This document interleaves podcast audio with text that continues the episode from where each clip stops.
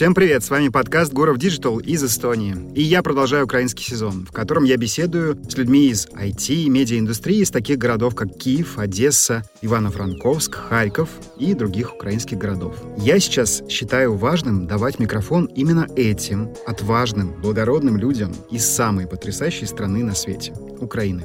И сегодня у меня в гостях Тарас Богатырев из Одессы. Он предприниматель в области маркетинга, CRM, а теперь и блокчейна. И с Тарасом мы знакомы очень давно. Мы вместе делали и лекции, и курс по инстаграм-маркетингу, и конференцию по диджиталу. И все это в Одессе, когда я там жил полгода в качестве digital nomad а. Как же там было хорошо. До войны команда Тараса занималась диджитализацией бизнеса с помощью мессенджеров, а еще они развивали сервис для Инстаграма, Редограф, После начала войны, сидя днями и ночами в бомбоубежище во время воздушной тревоги, Тарас стал изучать блокчейн и стал частью криптосообщества.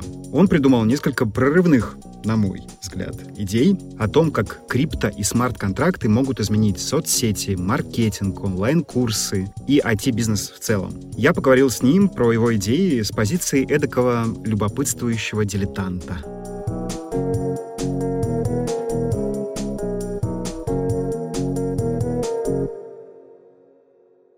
Сегодня мы говорим о третьем вебе, может быть, еще какие-то темы затронем. Тарас, спасибо, что пришли. Рад вас видеть и слышать. Павло, витаю вас. Здравствуйте, Павел. Я приветствую вас и приветствую ваших слушателей. И в первых строках своего подкаста с вами я, собственно, хотел поблагодарить вас за то, что вы делаете для украинцев. Это очень ценно, Павел, очень ценно. И я знаю, во что вам это обходится какие проблемы, в какие нервы и так далее. И заверяю вас, что, смотря на это, я считаю обязанным, и мои силы, Паша, ваши силы, всегда можете на меня рассчитывать. Спасибо вам.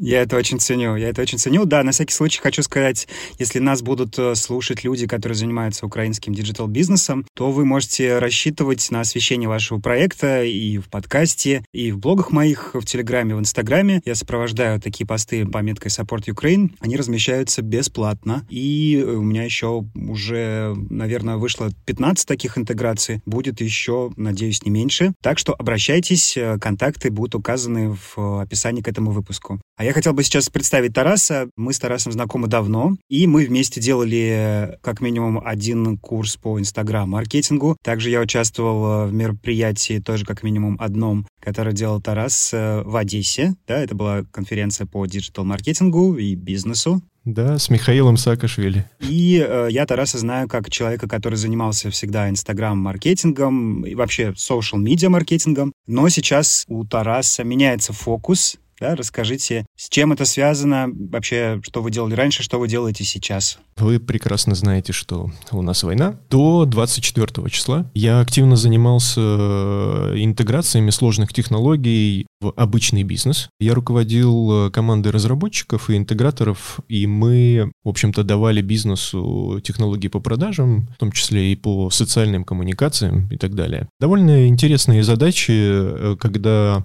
сложные навороченные маркетинговые технологии приходят в продажи. Ну, вы одни из таких примеров знаете, как CRM.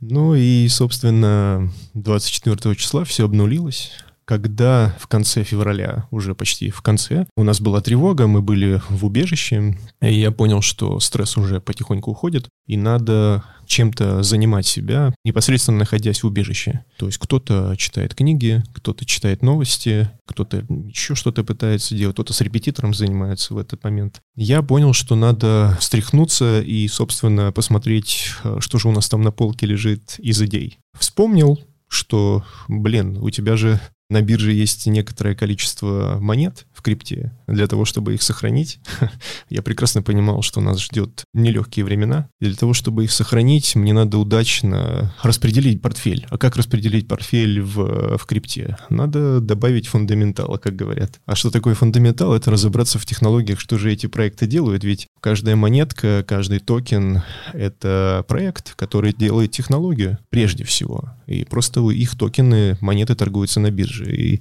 для того, чтобы понять, кому верить, кому нет, надо разобраться. И я, собственно, начал читать. И, честно говоря, как говорят у нас, был в захвате. Меня увлекли эти красивейшие философии, эти идеи, и, собственно, я увидел очень много знакомых мыслей, которые мы до 24 числа без крипты, без этих технологий делали, уже делали. Ну и, собственно, с того момента мои тревоги в убежищах стали проходить значительно эффективнее, я бы так сказал. После этого буквально через 2-3 недели начали уже появляться чаты, отраслевые, так называемые. Я там начал стучаться, пичиться, заниматься исследованиями, всех задолбал вопросами участников, уже там просто определенным человеком, который задает много вопросов, разбирается, и потом начал собирать презентации буквально через месяц пичиться перед инвесторами и решил, что надо поднимать раунд, потому что то, что мы делали, и то, что я вижу в криптотехнологиях, это, повторюсь, очень похоже. Ну, собственно, вот, вот этим мы и занимаемся. Кстати, пока не забыл, вот вы говорили, что много читали, сидя во время тревог о блокчейне. Скажите, а где вы читали? Где вот брать информацию, кроме чатов, которые вы потом упомянули? Просто гуглили, Википедия? Да, я смотрел на свой портфель, что у меня там есть из монет. У меня было больше 50 монет в портфеле. Мне было что в чем разбираться. Я, собственно, по очереди брал и гуглил. Вижу там Polkadot, например. Э, окей, гуглю, что такое Near Protocol. Гуглю, что такое Near и так далее. И, собственно, я, конечно, опирался на то, какое количество контента доступного есть среди этих монет, потому что в крипте очень мало доступной информации, несмотря на то, что крипта уже с нами не первый год. Что искал, что находил, пытался сначала подножным кормом, потом э, появлялись какие-то интереснее одни подкасты, другие, третьи. У меня было достаточно много книжек уже купленных в свое время по трейдингу, по вообще по криптотехнологиям. И я их начал смотреть. И вот, собственно, для этого большого ума не надо, чтобы много читать те проекты, о которых вы говорите, там есть что-то, кроме трейдинга, кроме валют и кроме денег? Там вообще трейдинга нет. Это вообще не про деньги, да? Не, это про деньги, но это не про монеты и токены. Это про технологии, которые создают большие команды обычно. У них просто есть своя монета, это как акция их. Акции, они торгуются на бирже. И либо это токен, это не монета, это токен, он тоже может торговаться на бирже. И, собственно, вот э, подразумевается, что здесь есть какая-то технология, которая развивается командой, и если она тебе близка, если ты веришь этому, то ты, собственно, покупаешь эту монету. Я же заинтересовался в данном случае,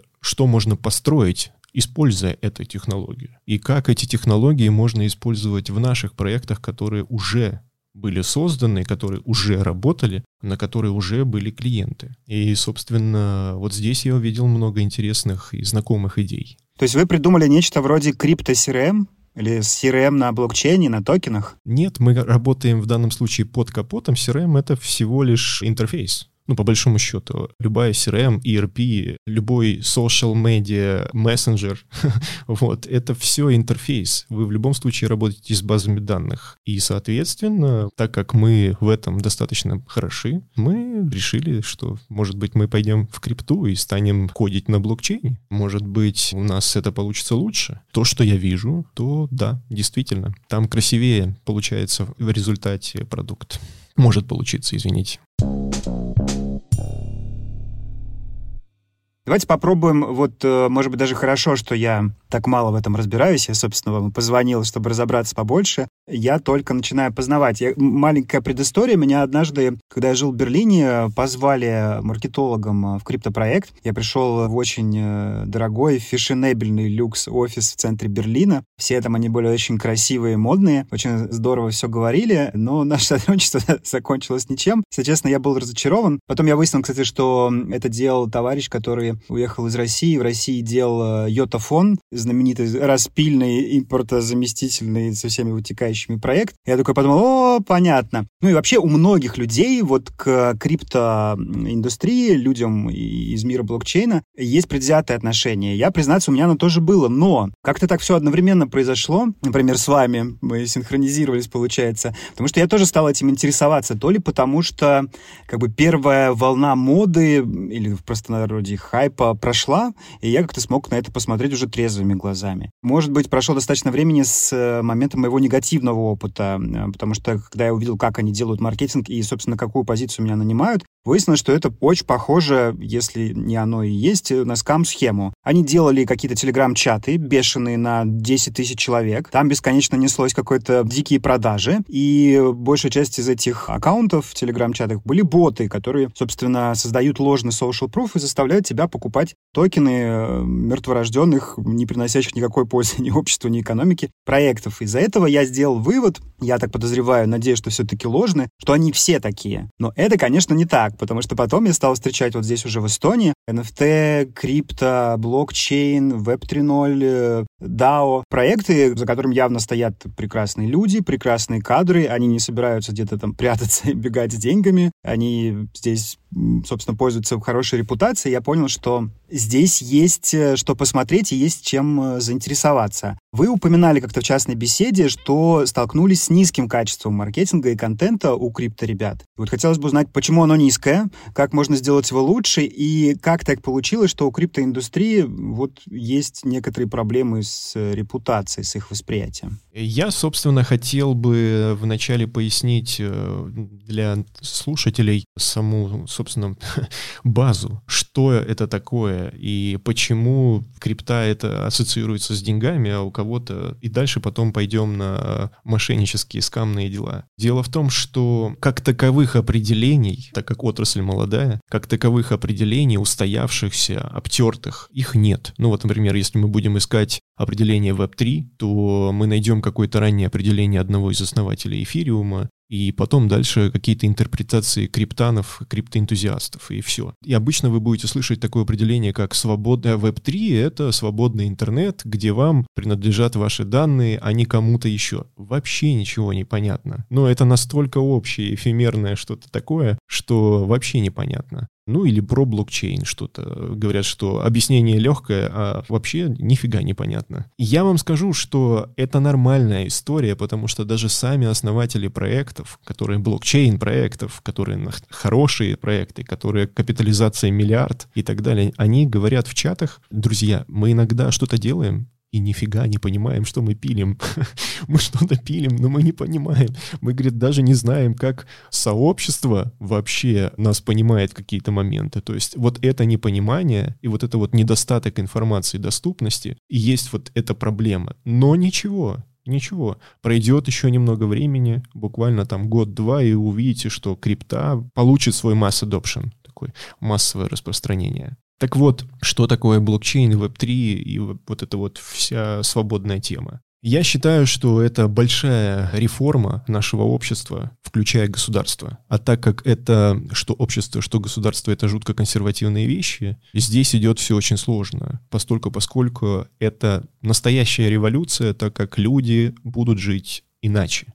То есть это, это революционная тема. Суть и государства, и корпораций о которых сегодня, я надеюсь, мы еще не раз поговорим, ну, упомянем их, это такая теза. Без нас вы не сможете. Люди же сейчас уже говорят, государство, это здорово, но ты не право. Мы не хотим такое государство, меняйся. Корпорации говорят примерно то же самое. Вы будете с нами, ни с кем, с другим. И вот из этих тез, из этой концепции все складывается у нас э, впереди. Я считаю, что что государство, что корпорация в общении между людьми, в их отношениях, это посредники, которые иногда бывают слишком навязчивы. И Web3, вот эта концепция, концепция открытых данных блокчейна, она, собственно, убирает этих посредников, либо нивелирует, уменьшает очень их роль. Если мы будем говорить про а, свободный интернет и про данные, то здесь объяснение, ну, у меня есть такое объяснение. Давайте я приведу пример, самый простой который был бы всем понятен, и это общение в мессенджерах. Всем известны э, проблемы в социальных сетях, когда мы даем, например, рекламу в том же Фейсбуке, в Инстаграме, у нас рекламная кампания летит, у нас остаются, начинаются проблемы по поводу нашей активности в нашем аккаунте. Мы вроде бы заплатили деньги, у нас вроде все хорошо, мы в правилах играем на территории Фейсбука и Инстаграма, но нас начинают банить, потому что у нас слишком большая активность э, в аккаунте. Потому что на всякий случай, вдруг у вас там какой-то спам-аккаунт, или точнее спам, спам-рассылка, или еще какая-то надуманная история, которая вам очевидно мешает. И э, здесь вот этот посредник, как я говорю, он слишком закручивает гайки, вот он слишком много на себя берет. Либо этот же посредник говорит, э, заплатите мне деньги, и я вам приведу новых подписчиков. Однако почему-то вы этим подписчикам написать не можете. Вы опять должны платить деньги, чтобы доносить информацию до этих подписчиков. Но это, как по мне, странно. То есть оно очевидно, что да, как бы вас монетизирует вашу активность, да, и ваши желания. Однако, если мы приведем пример, например, в кафе. Допустим, у меня кафе, я основатель кафе, и ко мне заходят э, люди, и по идеологии Фейсбука я не могу просто так взять и написать этому человеку. И если у меня много людей, у меня посещаемое кафе, я не могу, у меня есть какой-то лимит на общение в день. То есть я могу написать только пяти, допустим, спросить, как дела, сказать, что я Тарас, основатель кафе, вы всегда можете, допустим, ко мне обратиться, а вообще что вы можете сказать? То есть нормальное общение внутри кафе у меня никак не ограничено, но почему-то меня в социальных сетях когда я хочу играть по правилам, меня ограничивают, потом говорят, ты можешь быть плохой, нам это не, вот мы на всякий случай тебя заблокируем. Вот про такие вещи Web3, вот, э, свободный интернет, когда люди сами решают, что им делать, и свободный интернет — это про сообщество. Когда вы приходите в сообщество и можете, в принципе, говорить без каких-либо ограничений, потому что это децентрализованная сеть. А, знаете, у меня такой контраргумент, он, кстати, не совсем мой, потому что я это слышу постоянно в Твиттер-сообществе, где активно всегда блокчейн-тусовочка, и вот на эту идею свободного, децентрализованного интернета, где нет э, агентов э, типа Мета и Фейсбука, которые диктуют свои правила, сами же их нарушают, берут дополнительные комиссии, не может ли такими же игроками стать в итоге популярные децентрализованные платформы? Взять, например, OpenSea, один из крупнейших игроков на рынке NFT, да, которые помогают, то есть они выступают как посредники, как э, витрина NFT, соответственно, художники выставляют свои работы, крипто-коллекционеры NFT-искусства его покупают. И в данном случае OpenSea может стать настолько большим и влиятельным, что тоже может начать себя вести как Facebook, брать дополнительные комиссии. К тому же, насколько помню, меня удивило, что комиссия на NFT-платформах, она значительно выше, чем, например, у Visa и MasterCard, как раз типичные представители старого мира, да, от которого мы хотим уйти. И вот опять же, предположим, что, я надеюсь, ваш продукт, ваш проект эм, который находится на стыке, допустим, криптотехнологий, маркетинга и CRM, тоже станет э, крупнейшим игроком, и вы точно таким же станете Цукербергом или нет? Вот как, где здесь защита? OpenSea, я считаю, это продукт э, переходный. Мы не можем сразу же прийти в общество и сказать, итак, мы живем по-новому, и с этого момента все будет иначе. У нас будет слишком сильный порог отторжения, как я это называю. И для того, чтобы перейти в новую жизнь, у нас есть промежуточные продукты, которые работают по старому, условно говоря, но имеют новую начинку, что-то под капотом. В данном случае OpenSea примерно такой продукт, ну, можно, можно так его назвать. Тоже есть централизация, но это все все-таки на блокчейне и связанное с NFT. В итоге на мой взгляд, OpenSea будущего, который получит mass adoption, вот массовое распространение, он будет другим. Но сейчас для того, чтобы прочувствовать технологию, прочувствовать новые концепции и прочувствовать вообще возможности, другой функционал, нам нужно нечто работающее по старинке, условно говоря так. То есть вы представляете себе будущее третьего веба как большое количество независимых игроков, каждый из которых может делать свои инстаграмы, мейлчимпы, CRM-ки, рекламные платформы? Здесь э, будет много, ну, намечается много open source проектов, которые вы, условно говоря, ну, назовем их так, open source, которые вы сможете копировать, потому что они сделаны на таких технологиях. То есть в крипте это называется сделать форк, и вы, грубо говоря, вот вам понравился, условно говоря, Инстаграм на блокчейне. Вы его, если это позволяют, конечно, форкнули, вот, скопировали и с командой развиваете дальше. Это одна из прелестей свободного интернета. Другой пример, который я могу привести, который прочувствуется про свободный интернет, про Web3, это игры, которые создаются по концепции Web3. Компьютерные игры, естественно. Здесь э, я всегда привожу пример такой, что когда вы в прошлых играх в Web 2 играли, у вас появляется со временем какой-то в игре капитал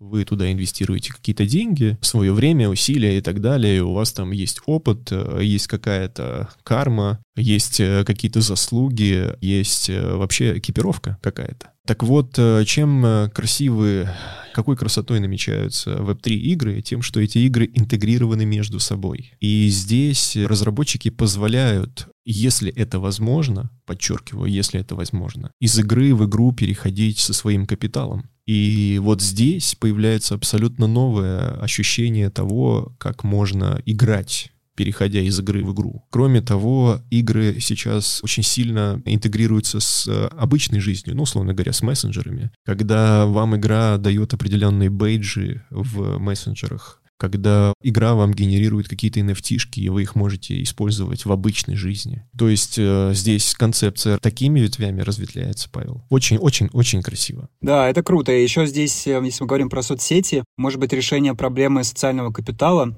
который, получается, Инстаграм тоже забирает у людей. Грубо говоря, если вас заблокировали в Инстаграме, либо вы не можете, например, вот у меня там 100 тысяч подписчиков в Инстаграме, но я не могу их превратить в 100 тысяч подписчиков в Фейсбуке или в Твиттере, потому что они замкнуты в своих системах. Но а вот когда вы говорили про форки, а разве это не бесконтрольное копирование? Я сделал супер крутую игру, кто-то взял ее, форкнул, и получается у него теперь такая же? Если вы позволили, то если она open source, то да. А, однако иногда разработчики это не позволяют, конечно, сделать. Вот. Поэтому здесь э, все зависит, конечно, от авторов игр. Вот. Хотят они этого или нет. Но почти всегда мы видим, э, что тот или иной проект э, на блокчейне пилится сообществом. Это обычно происходит привычным способом на гитхабе, например. Есть возможность, э, люди регистрируются и, собственно, помогают разработчикам. Но вы точно так же можете скопировать код и делать что-то свое. Если разработчики позволяют, то вы форкаете, копируете их вот таким образом. Однако блокчейн прекрасен тем, что ваша игра, она находится на блокчейне, это значит, грубо говоря, везде. вот, она на всех компьютерах сообществ, ну, грубо говоря, так. Здесь э, этим замечательна эта технология. Это, кстати, с открытыми данными и с данными из соцсетей на блокчейне это крутая идея. Объясню, чем крутая. Если, допустим, э, вот есть знаменитые, известные маркетологам э, сервисы статистики, да, из э, соцсетей. Грубо говоря, парни изощряются как могут, мэчат, спаривают эти данные, там, сопоставляют их, где-то что-то парсят, где-то что-то через официальный API получают. Все почему? Потому что корпорация решила, что она даст ровно эти данные по API и все. Все, что вы получаете там сверху, и не дай бог, если вы лезете в переписку, это банится, прекращается, и вообще вас очень здорово пытаются наказать. На блокчейне таких же проблем э, не должно быть, ну, условно говоря, не должно. Если мы сделаем эти данные открытыми, с помощью криптотехнологий открытыми, вот я имею в виду так, то те разработчики, которые имеют доступ к этому блокчейну,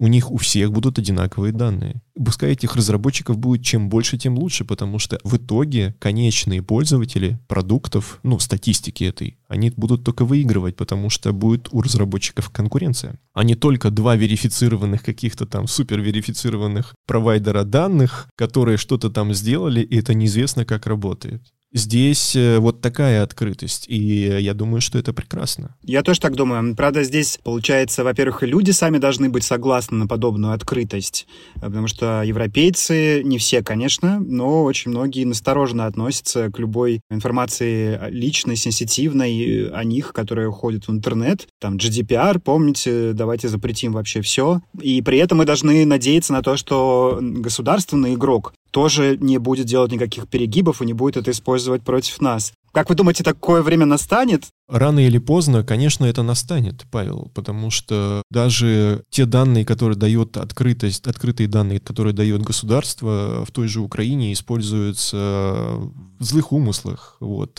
Некоторые компании по этим данным настраивают роботов для обзвонов, спам-рассылки и так далее.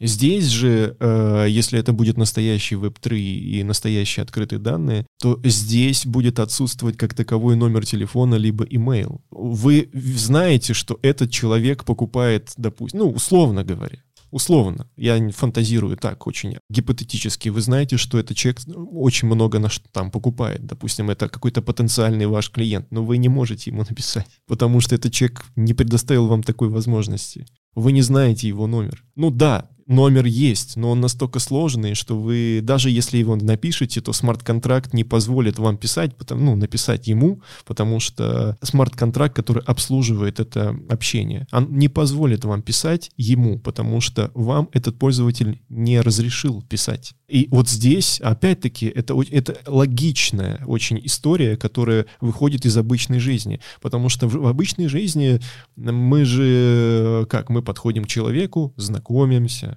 правда? обмениваемся визитками, может быть, о чем-то договариваемся. И, допустим, вам человек говорит, ну ты, Павел, звоните там или напишите мне. И таким образом он вам предоставляет какую-то возможность написать. И здесь будет такая же, но только с помощью технологий, где это будет сделано удобно. Вот о чем Web3. Теперь, э, что касается вот этого извращения, которое мы видим э, в крипте, связанное со скамом и так далее, просто предприимчивые люди, увидели большую котлету денег, с которой с легкостью расстаются люди, вот, по определенной причине. Они ее интерпретировали и, собственно, эксплуатируют. Вот и все, включая тот или иной маркетинг. А некоторые нечистые на руку маркетологи берут и говорят, ну, вы же мне тоже там котлетки отрежьте, и я буду вас обслуживать также. Вот и все. Вот и у нас появилась ассоциация неприятная. Но могу сказать так, сейчас вы видите, что медвежий рынок, все падает, и сами же э, блокчейны говорят, вот сейчас у нас-то будет все хорошо. Те блокчейны, которые защищены, команды, которые предусмотрели, что будут кризисы, они говорят, вот сейчас у нас в фондах будут появляться самые сильные проекты, которые вопреки всему на медвежьем рынке появились, потому что, говорит, мы, ну, не большая часть, а некоторые из сильных блокчейнов, которые сейчас уже есть, они именно на медвежьих рынках э, зародились. Они говорят, мы помним, как нам было тяжело, какие были кризисы. Вот сейчас примерно такое же время, и, скорее всего, сейчас к нам придет какой-нибудь сильный проект. Нам, нам бы его не упустить. А еще, кстати, когда вы говорили про скамеров, которые соблазнились легкой добычей, я вспомнил, что СММщиков тоже поначалу так воспринимали. Мне вот было очень сложно начинать, потому что много кто думал, что СММщики — это просто какие-то люди, которые что-то сладко поют, деньги берут и ничего не делают. Или там какие-то накрутки делают. Здесь, честно говоря, кардинально другая качественная история. Ну, я сам был СММщиком, вот, через это прошел. Что торговля на бирже, что инвестирование в криптопроекты, что пилить смарт-контракты на блокчейне, это все супер сложно. Трейдинг — это вообще психологически тяжелая история. Серьезный психологический прессинг там, ну, во время там сделок, во время падений там и так далее. Вы переживаете, люди срываются за счет того, что это большие деньги. Инвестирование — это всегда было сложно всегда во все времена, вот, что в акции, что в криптотехнологии там, и так далее, что в криптопроекты. А пилить сложные проекты, ну, естественно, оно не всем дано. Однако, что мне нравится э, в сообществе, в криптосообществе, в том, что здесь сейчас работают лучшие умы. В некоторых проектах, когда вы смотрите в команду, ну вот в раздел команды. До недавнего времени это было в одном из, э, ну, NIR протокол. Есть такой известный э, блокчейн, первого уровня. И, собственно, до недавнего времени, когда заходишь туда в раздел команду, ты смотришь на программистов, на разработчиков, которые делают э, этот протокол, и там они проставляли звездочки участия в Олимпиаде. То есть э, у тех, кто участвует в Олимпиаде по программированию международной, есть всего два шанса в жизни получить звезду. В этой команде было несколько человек, у которых было две звезды. То есть две из двух возможных мировая единственная Олимпиада по программированию. И эти люди работают там. Если бы я был разработчиком, я бы просто за еду работал, честно говоря, лишь бы прикоснуться к этим людям для того, чтобы понять вообще, как они думают, как они разрабатывают, как, ну, и так далее, чтобы повращаться, потому что это супер ценно. И здесь такая же история, которая ждет и для маркетологов. Я приводил вам статистику, что ценность одного маркетолога сейчас в криптоиндустрии 3,4 миллиона долларов на одного маркетолога. То есть, если вы пришли в криптопроект маркетологом, вы добавили всей отрасли ценности 3,4 миллиона долларов. Один разработчик приносит 2,2, а маркетолог 3,4. При этом редактора текстов, который копирайтер, ну не копирайтер, а именно редактор текстов, который пишет, он приносит почти 5 миллионов. То есть представляете, какой дефицит кадров? Подождите, а как вы это считали? Вы просто взяли капитализацию блокчейн-проекта и поделили по количеству голов, которые заняты в нем, да? Да, грубо говоря, да, так считают. Ну, это очень грубое, но это для понимания того, насколько перегружен кадрами, собственно, отрасль перегружена кадрами или, или нет. Здесь страшный, страшный голод как в разработчиках, тем более в маркетологах и тем более в редакторах, которые понятно пишут. Я общаюсь с различными э, представителями старых компаний, крипто кошелька, проектов, блокчейн-проектов, команд по трейдингу, мониторинговых аналитиков.